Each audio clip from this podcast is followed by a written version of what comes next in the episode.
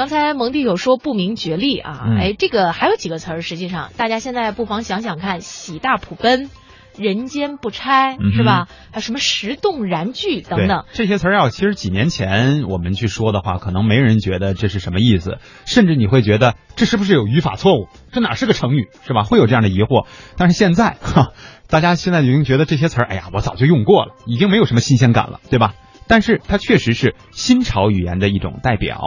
不过呢，近年来随着大量的网络语言如井喷式出现，有些不合适的网络语言用在不合适的场合，也引起了人们的反感呃反感。部分互联网新词格调不高，品味低下，却被一些报纸、还有广播电视等媒体使用。嗯，教育部最近也注意到了这一点，所以呢，在教育部、国家语委连续第十次向社会发布的年度语言生活状况报告当中，对于网络语言就做出了一定的规范。教育部语言文字信息管理司的副司长田立新表示说，有必要治理一下网络语言的粗陋了。我们在现代汉语规范词典新一轮的修订当中，也增加了一些网络词语，比如说网购、微信、吐槽、拍砖啊。去年底呢，新闻出版广电总局也发出了通知啊，要求各类广播电视节目和广告不得使用或者介绍根据网络语言仿造成的这样一些词语。可以说，语言是不断更新发展的，新词汇的一些出现呢，也不可避免。而且呢，有些词汇确实也是丰富了我们的语言生活。但是呢，网络语言粗鄙化确实是需要治理，规范网络语言的必要性也逐步得到社会广泛的共识。哎呀，田老师的这个发言真的是每一个字都非常圆润的、呃，非常的规范嗯，啊。和我们形成了鲜明的对比啊。我们也也是规范的。我们是规范之中带有生活化的语言啊。呃，网络语言呢，当然不是中国的特有产物。在互联网早已普及的国家，网络语言不仅比中国多，而且使用的也比我国广泛。在这些国家，网络文化对交流沟通的传统语言影响到底有多大？这网络语言和书面语言是不是就水火不相容呢？嗯，我们先来看看美国，因为美国呢是互联网普及最早的国家，也是比较早出现网络语言的国家。曾经在美国留学的李阳亲身感受过美国网络语言的生命力，他甚至就是网络语言啊，甚至还出现在了你的信息采集表以及学生的考卷上。据说呢，不会用网络语言的人都没有办法在微软这样的公司里活下去呀、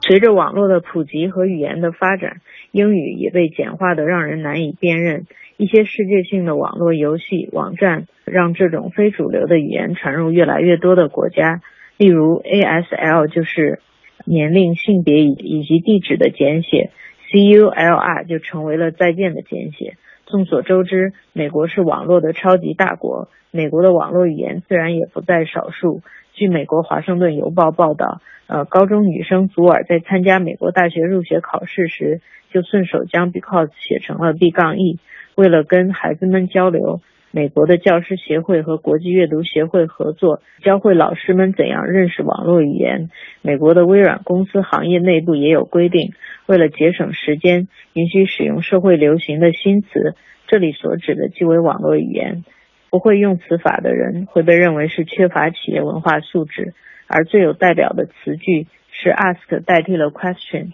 将 your question 缩写为 your ask。因此，人们在社会交往当中自然而然的简约性的将这些行语，也就是网络用语融入到了社会当中。虽然造成了一定的语义模糊，但是不能不说，社会也处在一种不断的进步当中。据美联社报道，像往年一样。例如，在2006年入选韦氏大词典的一百个新词当中，科技词汇，尤其是电脑用语，仍然占据着最主要的地位。其中最引人注目的要数世界首屈一指的搜索引擎品牌 Google。不过，进入韦氏词典以后，Google 将转变性质，不再是一个专有名词。作为动词，它的词义是使用搜索引擎 Google 查询、收集信息等等。因此，将网络词汇编入词典这一行为本身，也是在承认网络语言本身的文化地位。由此可见，美国对于一些国家规范网络语言的政策，呃，相对来说不是使用法律进行封杀，更多的还是采用一种引导和监督的态度。不可否认，网络语言当中也存在着积极因素和消极因素，但是这种宽容的态度本身，确实在一定程度上促进了网络语言文化的蓬勃发展。当然，在美国的广告传媒界也有规定，一些俚语以及不雅之词会被技术手段过滤掉。所以，在美国的例如新闻报道等相对正式的文体当中，那些含有粗俗之意的网络语言是不可以使用。再来看看英国啊，作为这个发为发明了这个万维网的这个国家，就是三 W 哈，嗯，英国的网络用语呢也是层出不穷。我们的英国观察员侯颖介绍说，英国的网络用语出现在英国人生活的方方面面，懂网络用语的人呢，就成为了生活态度很积极的这样的代言人。英国的网络词汇呢也是层出不穷，在青少年的聊天、短信和电话中频频出现，被人们所熟知。那威尔士班格大学的语言学教授认为，语言本身其实产生变化是一个非常慢的过程，因为呢，对于语言的使用，人们通常会通过直觉想到自己最熟悉的语言来表达。但是呢，现在互联网成了语言发展的加速器，因为人们的交流范围急速扩张，交流的速度也显著加快。那从另外一方面讲，如果能说出的热门新词越多，说明你的生活状态越积极。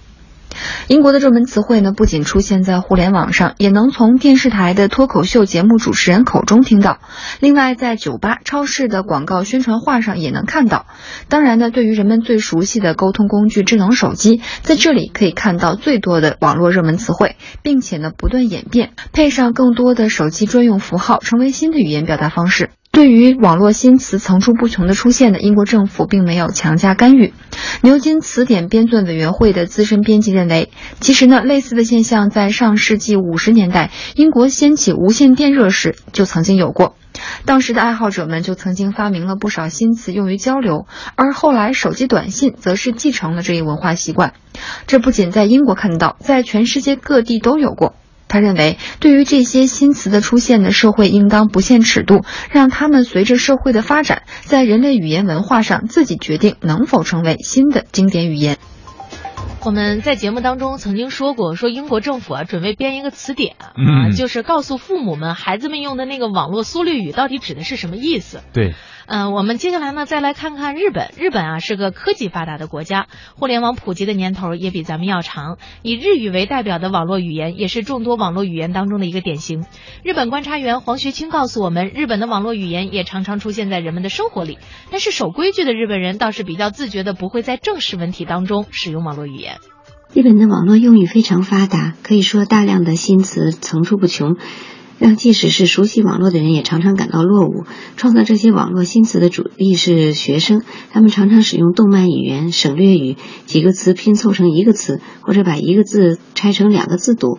比如“情弱”，一般想象为情感方面比较弱的意思，其实是指情报信息方面的弱者，没有融入网络社会的人。还有“常考”这个词，一般呢会理解为经常考虑，其实是根据常识考虑的意思。有的词甚至无法读音，比如一串英文字母 W 代表笑的意思，用 W 的个数表示笑的级别。日文中的详细的意思呢，读作 k u a s i k u 用文字表示的网络语言就把这个词用每个字读音的第一个英文字母代替，写作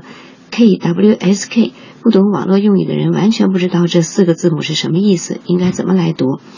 日语中的这些新词，包括网络用语之前的一些流行语，随着社会的接受程度，有的被淘汰了，有的被载入了词典，有的被适应成了常用语。例如日文中的“超可爱的”“超什么什么”，二十年前不是一个文雅的词，开始在广播电视里出现是为了搞笑，但它的生动性让越来越多的人开始使用，现在已经是一个非常普通的常用词了。